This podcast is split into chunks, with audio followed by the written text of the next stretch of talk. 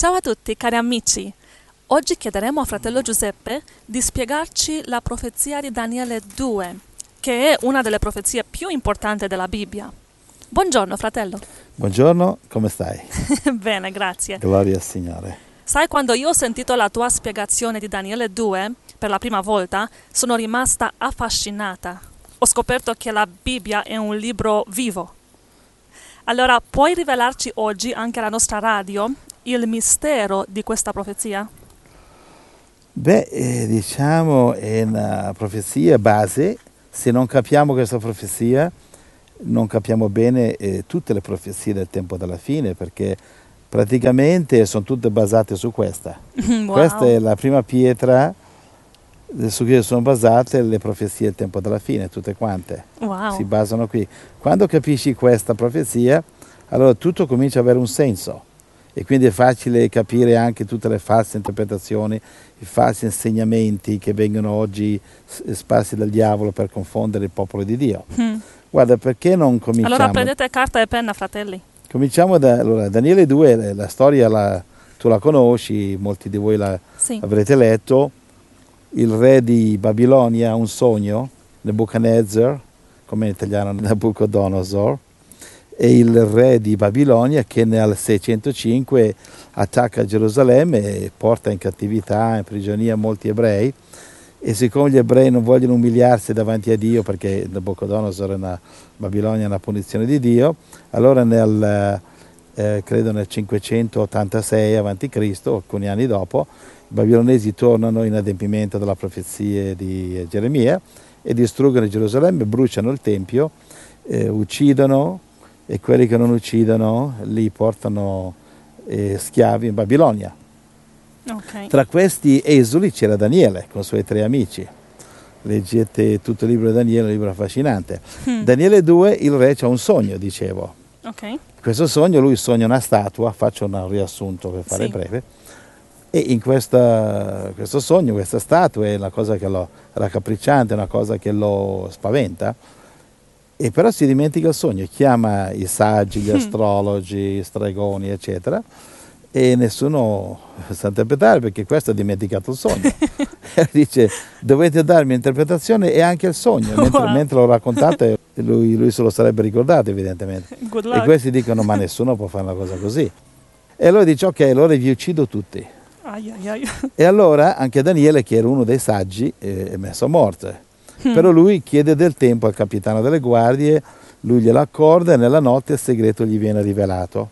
Va bene? Amen. E allora lui si presenta dal capitano e gli dice, portami dal re, ho l'interpretazione, non devi uccidere tutti quanti, hmm. non deve morire nessuno, ho l'interpretazione. Ed ecco che il, il capitano porta Daniele al re, e qui comincia la storia, diciamo, cominciamo noi per farla breve, perché okay. è una lunga storia qui, ma mi raccomando, leggete tutto il contesto, fratelli, e leggete tutto il libro. Sì. Allora, vuoi cominciare a leggere magari il verso ventisei? ventisei. Il re disse a Daniele, detto Baltazar, sei capace di farmi conoscere il sogno che ho fatto e la sua interpretazione? Ok, ventisette. Daniele rispose al re, il segreto che il re domanda né saggi, né incantatori, né maghi, né astrologhi possono svelarlo al re.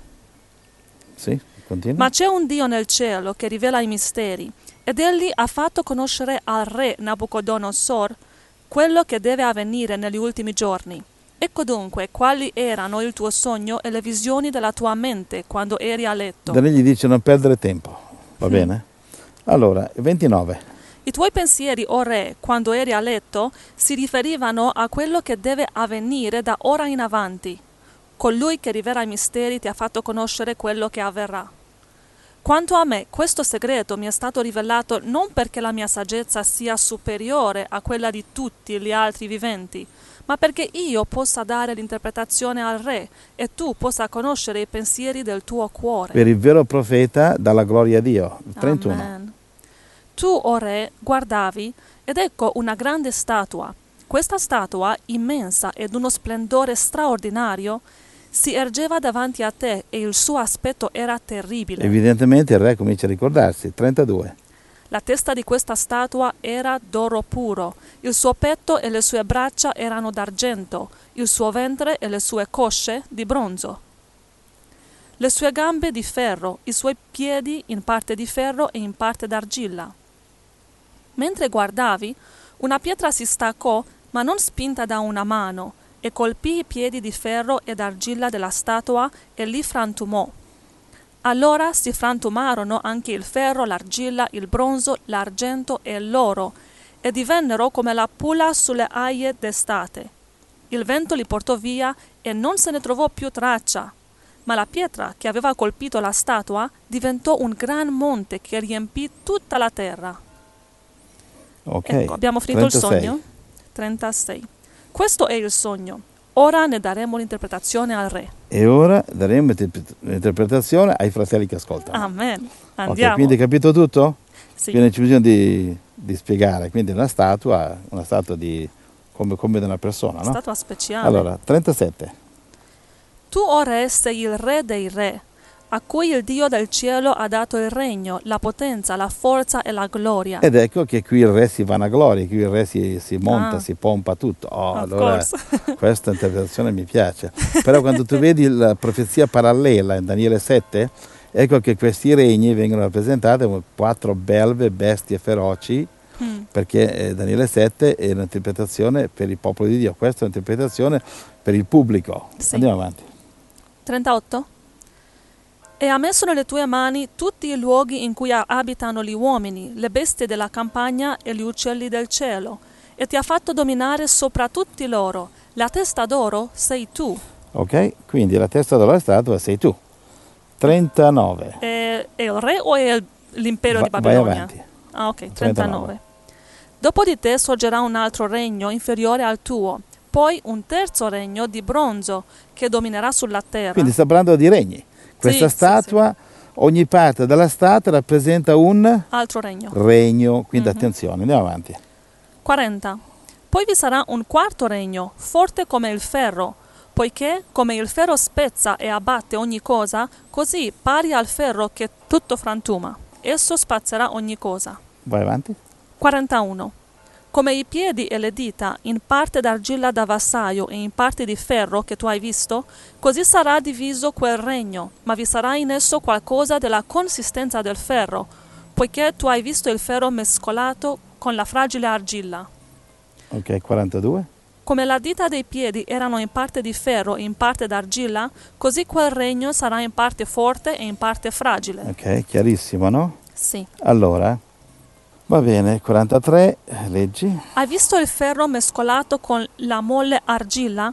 Perché quelli si mescoleranno mediante matrimonio, ma non si uniranno l'uno all'altro, così come il ferro non si amalgama con l'argilla. Che questo è il periodo del Medioevo, sta parlando qui, che eh, molti regni hanno cercato di unirsi tramite matrimoni, una principessa di qui, un principe di là, hanno tentato di unirsi come per esempio il regno austro-ungarico, eccetera, però non sì. è riuscito perché i regni forti, il ferro, ha sempre soggiogato l'argilla, quelli più deboli. Andiamo avanti. quarantaquattro. Al tempo di questi re, il Dio dal cielo farà sorgere un regno che non sarà mai distrutto e che non cadrà sotto il dominio di un altro popolo. Spezzerà e annienterà tutti quei regni, ma esso durerà per sempre, proprio come la pietra che hai visto staccarsi dal monte. Ok, il regno di Dio finale che arriva, quarantacinque. Proprio come la pietra che hai visto staccarsi dal monte, senza intervento umano, e sprezzare il ferro, il bronzo, l'argilla, l'argento e l'oro. Il gran Dio ha fatto conoscere al re quello che deve avvenire d'ora in poi.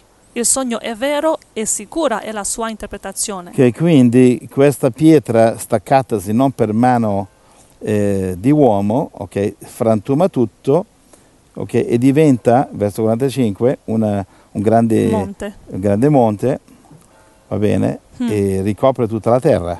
Va sì. bene, leggi ancora quella scrittura? quarantacinque? Sì, dove dice...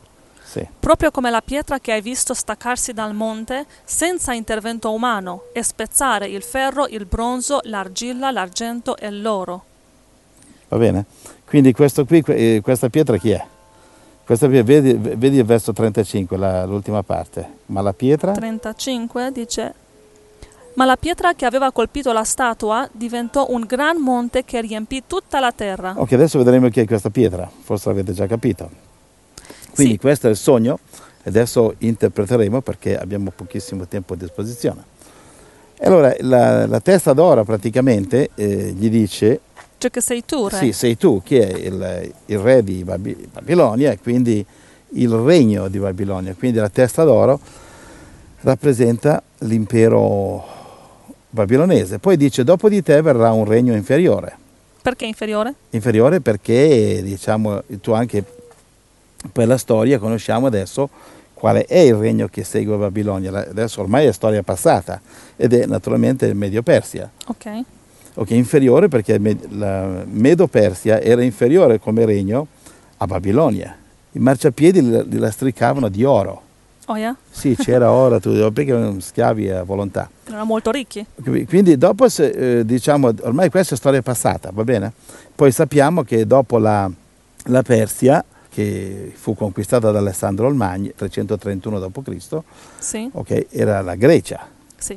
Okay, un Impero regno greco, che viene sì. nominato per nome nel capitolo di Daniele otto. Profezia incredibile, perché Daniele ha ricevuto questa profezia nel cinquecentocinquanta avanti Cristo, uh-huh. va bene, quando era prigioniero in Babilonia, quindi prima ancora che venissero Persia, Grecia, eccetera. Cioè, quindi, e gli anni sono, diciamo, Babilonia dal seicentocinque al cinquecentotrentanove avanti Cristo, cinquecentotrentanove quando Persia prese il potere distruggendo Babilonia. Poi la Persia continua fino al trecentotrentuno quando combatte contro Alessandro Magno, va bene, e uh-huh. perde la Medo-Persia e Alessandro Magno, la Grecia prende tutto il mondo. Grecia continua fino al centosessantotto avanti Cristo, anno che Roma distrugge Cartagine e diventa impero mondiale, perché infatti le gambe rappresentano Roma. Quindi vediamo la testa d'oro Babilonia, le braccia, due braccia Medo-Persia, uh-huh. eh, un regno doppio, due braccia Medio-Persia. Ah, okay. E se poi, volevo chiedere cosa significano queste parti del corpo, come il ventre, sì, il, la, la gambe, testa d'oro, testa. E diciamo, vedi che il re ha chiamato i saggi, gli intellettuali, gli indovini, gli astrologi. I babilonesi erano famosissimi per leggere le stelle, ah. interpretare l'astrologia, quindi un popolo mentale, la testa. Uh-huh, uh-huh. Eh, ave- erano ricchissimi, quindi l'oro. Okay. Quindi, le braccia d'argento, perché i medo-persiani erano famosi per i loro artefatti fatti con le mani. Wow. Poi due regni, braccio destro eh, più forte, Persia più forte, braccio sinistro meno forte, i, i Medi, che poi i Medi furono sconfitti dai persiani, eccetera. Poi nel trecentotrentuno ecco che eh, Alessandro Magno prende il potere, rappresentato dallo stomaco, mm-hmm. le, le parti sessuali della, della statua. E perché? Perché in Grecia, se tu vedi l'arte greca, raffiguravano sempre queste donne bellissime, Venere, eccetera, ah, le statue. statue, sempre sessuali, anche nudi, eccetera. Molto significante. Molto significativo, certo. Uh-huh. E poi le gambe di ferro rappresentano Roma, che va dal centosessantotto avanti Cristo, anno che Roma sconfigge Cartagine, fino al quattrocentosettantasei dopo Cristo, uh-huh. va bene, che sarebbe l'anno quando Roma ufficialmente... diciamo il potere romano viene frantumato, crolla, e per essere specifici nel quattrocentosettantasei dopo Cristo il, il leader germanico chiamato Odoacer depone l'imperatore romano Romulus, uh-huh. e lì diventa, i barbari controllano Roma e lì si entra nel Medioevo, capisci, che va dal, dall'anno circa cinquecento a circa l'anno millecinquecento, il Medioevo. E, un, e dura mille anni praticamente. Uh-huh, uh-huh. E queste sarebbero, le gambe sono Roma, che, che se tu vedi il L'impero ferro... romano? Sì, impero romano. Okay. Se tu vedi il ferro rappresenta il, il potere dittatoriale, la politica dittatoriale di Roma, uh-huh. va bene? E sono due gambe, perché Roma è stata divisa, domanda, certo, impero occidentale e impero orientale. E impero come? Occidentale, capitale era Roma, impero orientale era Bisanzio, che poi divenne... Costantinopoli, che poi divenne eh, Istanbul, l'Istanbul di oggi che è in Turchia. Okay. Quindi quella è la capitale dell'impero romano d'Oriente, quindi due gambe. Uh-huh. Le gambe rappresentano eh, diciamo, la parte più lunga della statua, Roma fu l'impero più lungo. Allora stiamo parlando degli imperi mondiali che De... hanno esistito? Sì, certamente, no, noi che parliamo dell'impero austro-ungarico, impero francese, napoleonico, okay. eh, l'impero britannico, no, non quelli locali. Sono tutti imperi eh, regionali, locali, okay. Invece stiamo parlando alla profezia, qui si riferisce agli imperi mondiali, tutto il mondo conosciuto e conquistato. Okay. Quindi finito l'impero romano, diciamo la parte più lunga della statua, quindi sono le gambe di ferro, Dice, entriamo nei piedi. I piedi in parte di ferro e in parte d'argilla. Perché quando Roma è caduta, l'impero romano si è eh, diciamo, diramato in molte nazioni, nazioni deboli e nazioni forti. Le nazioni forti mm. sono tipo, per esempio, che so, l'impero britannico, l'impero francese napoleonico, eh, la Germania nazista, eh, la Russia comunista e così via. E la, l'argilla rappresenta le nazioni più deboli, le democrazie come c'è in Italia, confusione, la Spagna di oggi, la Grecia. Il ferro rappresenta le nazioni forti, uh-huh. come Stati Uniti. Okay. Una, una, diciamo, gli Stati Uniti sono una democrazia finta, in realtà è una dittatura. È un presidente che comanda l'esercito, gli armamenti atomici, eccetera. Che poi anche, diciamo, gli Stati Uniti sono discendenza dell'impero romano, perché è stato, gli Stati Uniti sono colonizzati dai, dagli europei, va bene? Sì. E qui entriamo nei piedi, sì. capisci? E i piedi terminano con le dita, quindi i piedi sono il Medioevo, va bene, il Medioevo è fino a oggi praticamente. Anche fino oggi? Fino a oggi, sì. Siamo nel periodo dei piedi? Siamo nei piedi ancora. Ora, i regni mondiali naturalmente sono stati sette, che sono le sette teste del dragone, Apocalisse undici, dodici, tredici e diciassette, il diavolo c'è sette teste, che sono sette imperi mondiali. Qui ne vediamo cinque, ok? Adesso arriva appunto quello di, delle dita, parleremo. E poi qui, i due passati a Siria e Egitto non sono trattati in questa profezia perché già passati nel tempo di questa profezia. Nel tempo di Daniele. Sì, cinquecentocinquanta avanti Cristo, Egitto e Assiria erano passati, quindi sì. non erano più interessanti come profeticamente. Okay. Ed ora, alla fine del Medioevo, alla fine dei piedi, diciamo ferro e argilla, cominciano le dieci dita. Okay. Come Roma diventa dieci dita. Se noi andiamo nella profezia parallela di Daniele sette o di Apocalisse diciassette, vediamo che il dragone di sette teste, Satana, ha dieci corna, Apocalisse diciassette, che in Apocalisse diciassette verso dodici danno potere alla bestia. Chi è la bestia? Apocalisse tredici, è l'anticristo che eh, domina il mondo per quarantadue mesi, è l'ultimo regno mondiale rappresentato dalle dieci dita. Sì. Va bene? Che sono appunto in Daniele sette, eh, vediamo Roma che è la quarta bestia con i denti di ferro, stesso metallo delle gambe, potere dittatoriale. La quarta bestia eh, rappresenta Roma in Daniele sette. Quarta bestia c'è dieci corna, che sono un parallelo delle dieci dita del quarto simbolo, le gambe, Roma. Quarta bestia in Daniele sette, Roma, c'è dieci corna. In Daniele sette verso ventitré e ventiquattro dice: le dieci corna che hai visto sulla quarta bestia sono uh, dieci re. hmm. Daniele sette, ventitré e ventiquattro dice: la quarta bestia è un quarto regno, dice, e le dieci corna verso ventiquattro sono dieci re. hmm. Capisci che poi, diciamo, subentrerà. Ecco, se tu vai a Daniele sette, okay. eh, vale la pena di leggerlo. Daniele sette verso venticinque, vediamo i cari pompieri sempre allerta, sì. sempre l'attacco, a dire benedica. Vuoi, vuoi leggere tu? Sì. ventiquattro e venticinque. Le dieci corna sono dieci re che sorgeranno da questo regno, e dopo quelli sorgerà un altro re che sarà diverso dai precedenti e abbatterà tre re. Quindi la bestia è Roma, dieci corna sulla bestia Roma sono dieci re. Ok, legge venticinque, l'ha letto? No. Egli parlerà contro l'Altissimo, affliggerà i santi dell'Altissimo e si proporrà di mutare i giorni festivi e la legge.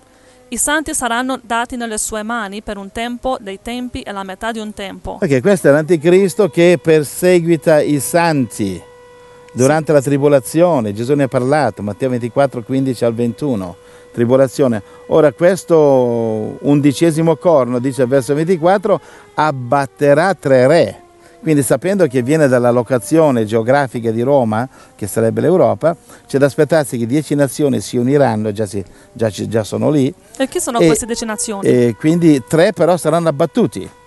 Uh-huh. Queste dieci nazioni sono, dice, sono sulla testa, sono dieci corna, dice Daniele sette, sono sulla testa e sono dieci corna eh, che sorgono dall'impero romano. Che hanno fatto parte dell'impero romano? Sì, dall'area okay. geografica sì. dell'impero romano sorgeranno dieci nazioni. Oggi sono ventotto, però mm-hmm. di questi ventotto, dieci si uniranno militarmente, daranno potere alla bestia, all'anticristo, sì. E dicevi che questi dieci corna sono la stessa cosa con le dieci dita di Daniele due? Sì, sì, sono, è un parallelo, dieci dita, dieci nazioni, ok, in Daniele due, dieci corna sulla quarta bestia Roma, Daniele sette, mm-hmm. ok, dieci corna sulle sette teste del dragone, della bestia, in Apocalisse diciassette. Mm-hmm.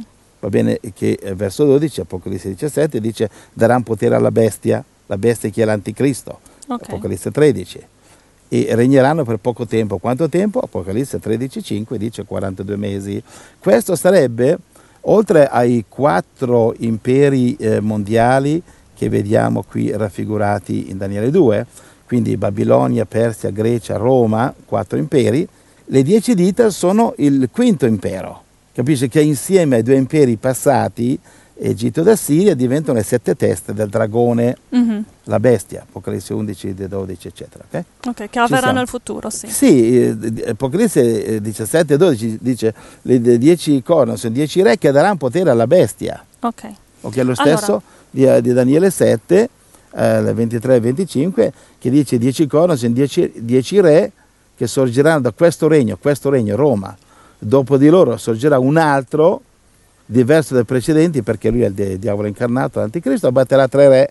Quindi dall'Europa sorgeranno dieci nazioni che si uniranno, che eh, seguiranno l'anticristo a conquistare il mondo, però lui distruggerà tre di queste nazioni.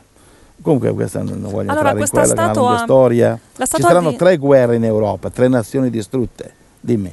Allora, la statua di Daniele due è una successione di imperi mondiali, sì. cominciando con la Babilonia, sì. Medo-Persia, Grecia, Roma. Roma e l'ultimo impero mondiale, dieci dita, dieci re. Che non è avvenuto ancora. Che, però l'Europa si sta unendo adesso. E dicevi che noi siamo nel periodo dei piedi, quando sono le nazioni deboli, forti, mescolati tutti insieme. Sì. Ma poi abbiamo letto che c'è una pietra che mm. si staccò, sì. in verso trentaquattro. Se esatto. si staccò, ma non spinta da una mano, Legilo. E colpì i piedi di ferro ed argilla della statua e li frantumò. Esatto. Cosa, cosa significa questo? Una pietra non per mano d'uomo, una pietra che distrugge tutti questi regni. Tutta la storia dell'umanità. Esatto, una pietra che distrugge i regni. Chi è questo? Questo qui cronologicamente è la pietra angolare, Gesù Cristo. Va bene, come Cristo è la pietra angolare, mm-hmm. che si stacca dal monte. Qual è il monte? Il monte di Dio, Nuova Gerusalemme, il regno di Dio. La pietra è la cima della montagna di Dio, è la cima del regno di Dio, è la cima del paradiso, che è Gesù Cristo. Wow. Lui è una pietra, è pietra Gesù. Angolare. Dice secondo ah, Pietro sì, capitolo amen, due, amen. Pietro dice, lui è la pietra angolare, sì. pietra d'inciampo, Matteo ventuno. Ok, questa pietra si stacca. Ok, si stacca dal regno di Dio e vola, proprio vola letteralmente, materialmente. Non è un simbolo qui, eh. Mm. Vola, entrerà nella stratosfera, la gente la vedranno, terrorizzati. Puoi leggerlo, gli ultimi versi, nel sesto sigillo di Apocalisse sei, che quando vedranno questa pietra arrivare, i re, i capitani, i ricchi, i potenti, si nasconderanno sotto le rocce e diranno... Rocce, cascate su di noi, seppelliteci, nascondeteci da colui che è seduto sul trono, Apocalisse sei. Uh-huh. Chi è la pietra? Apocalisse diciannove, verso undici, la pietra è Gesù Cristo, che arriverà sotto forma di cavallo bianco, entrerà nella stratosfera terrestre, okay, e attaccherà la bestia, l'anticristo, con tutti gli eserciti che lo seguiranno. Apocalisse diciannove, undici fino al ventuno, leggete attentamente. Questo è un parallelo anche di Ezechiele trentotto a trentanove, Gioele capitolo due, Zaccaria capitolo quattordici. Cosa parlano? Parlano del giorno del Signore, parlano di Armageddon. E poi dice che la pietra diventò un gran monte che riempì tutta la terra, verso trentacinque. L'interpretazione è che il regno di Dio, se tu vai a Apocalisse undici quindici, sì. il regno di Dio prende il controllo del mondo, ce l'hai, leggilo. Sì, Apocalisse undici quindici. Qui dice, parla del rapimento e del successivo regno di Dio. Poi il settimo angelo suonò la tromba e nel cielo si alzarono voci potenti che dicevano: il regno del mondo è passato al nostro Signore e al suo Cristo, ed egli regnerà nei secoli dei secoli. Amen. Capisci? Ai tempi di questi re, quali re? I dieci re, le dieci dita. Sì, leggi sì. quarantaquattro, da Daniele due, capitolo due. Daniele due, quarantaquattro? Mm-hmm. Al tempo di questi re, il Dio del cielo farà sorgere un regno che non sarà mai distrutto e che non cadrà sotto il dominio di un altro popolo. Spezzerà e annienterà tutti quei regni, ma esso durerà per sempre. Il regno di Dio. Sì, per sì. capire esattamente essere... questa scrittura devi andare a leggere Apocalisse venti, quindi ventuno e capitolo ventidue. Amen. Quindi giudizio, il trono bianco, malvagio all'inferno, eh, Nuova Gerusalemme che scende dal cielo e che durerà per sempre. Grazie Gesù. Questo messaggio è stato più interessante di un film. Abbiamo visto tutta la storia dell'umanità e il futuro. Fratello Giuseppe, il nostro tempo è terminato. Per favore, puoi darci una ultima parola per i fratelli? Amen. Il Signore ci aiuti a prepararci nello spirito per quello che sta arrivando. Ah, il prossimo sarà il crollo finanziario mondiale, sarà sostituito dal nuovo sistema dell'anticristo che introdurrà il marchio della bestia. E quindi sarà il nuovo sistema finanziario, un sistema che dovrai prendere il marchio della bestia e andare all'inferno per poter comprare. Quindi Dio ci aiuti a prepararci, Dio ci aiuti Amen. E ci guidi. Grazie, Dobbiamo Gesù. Prepararci come?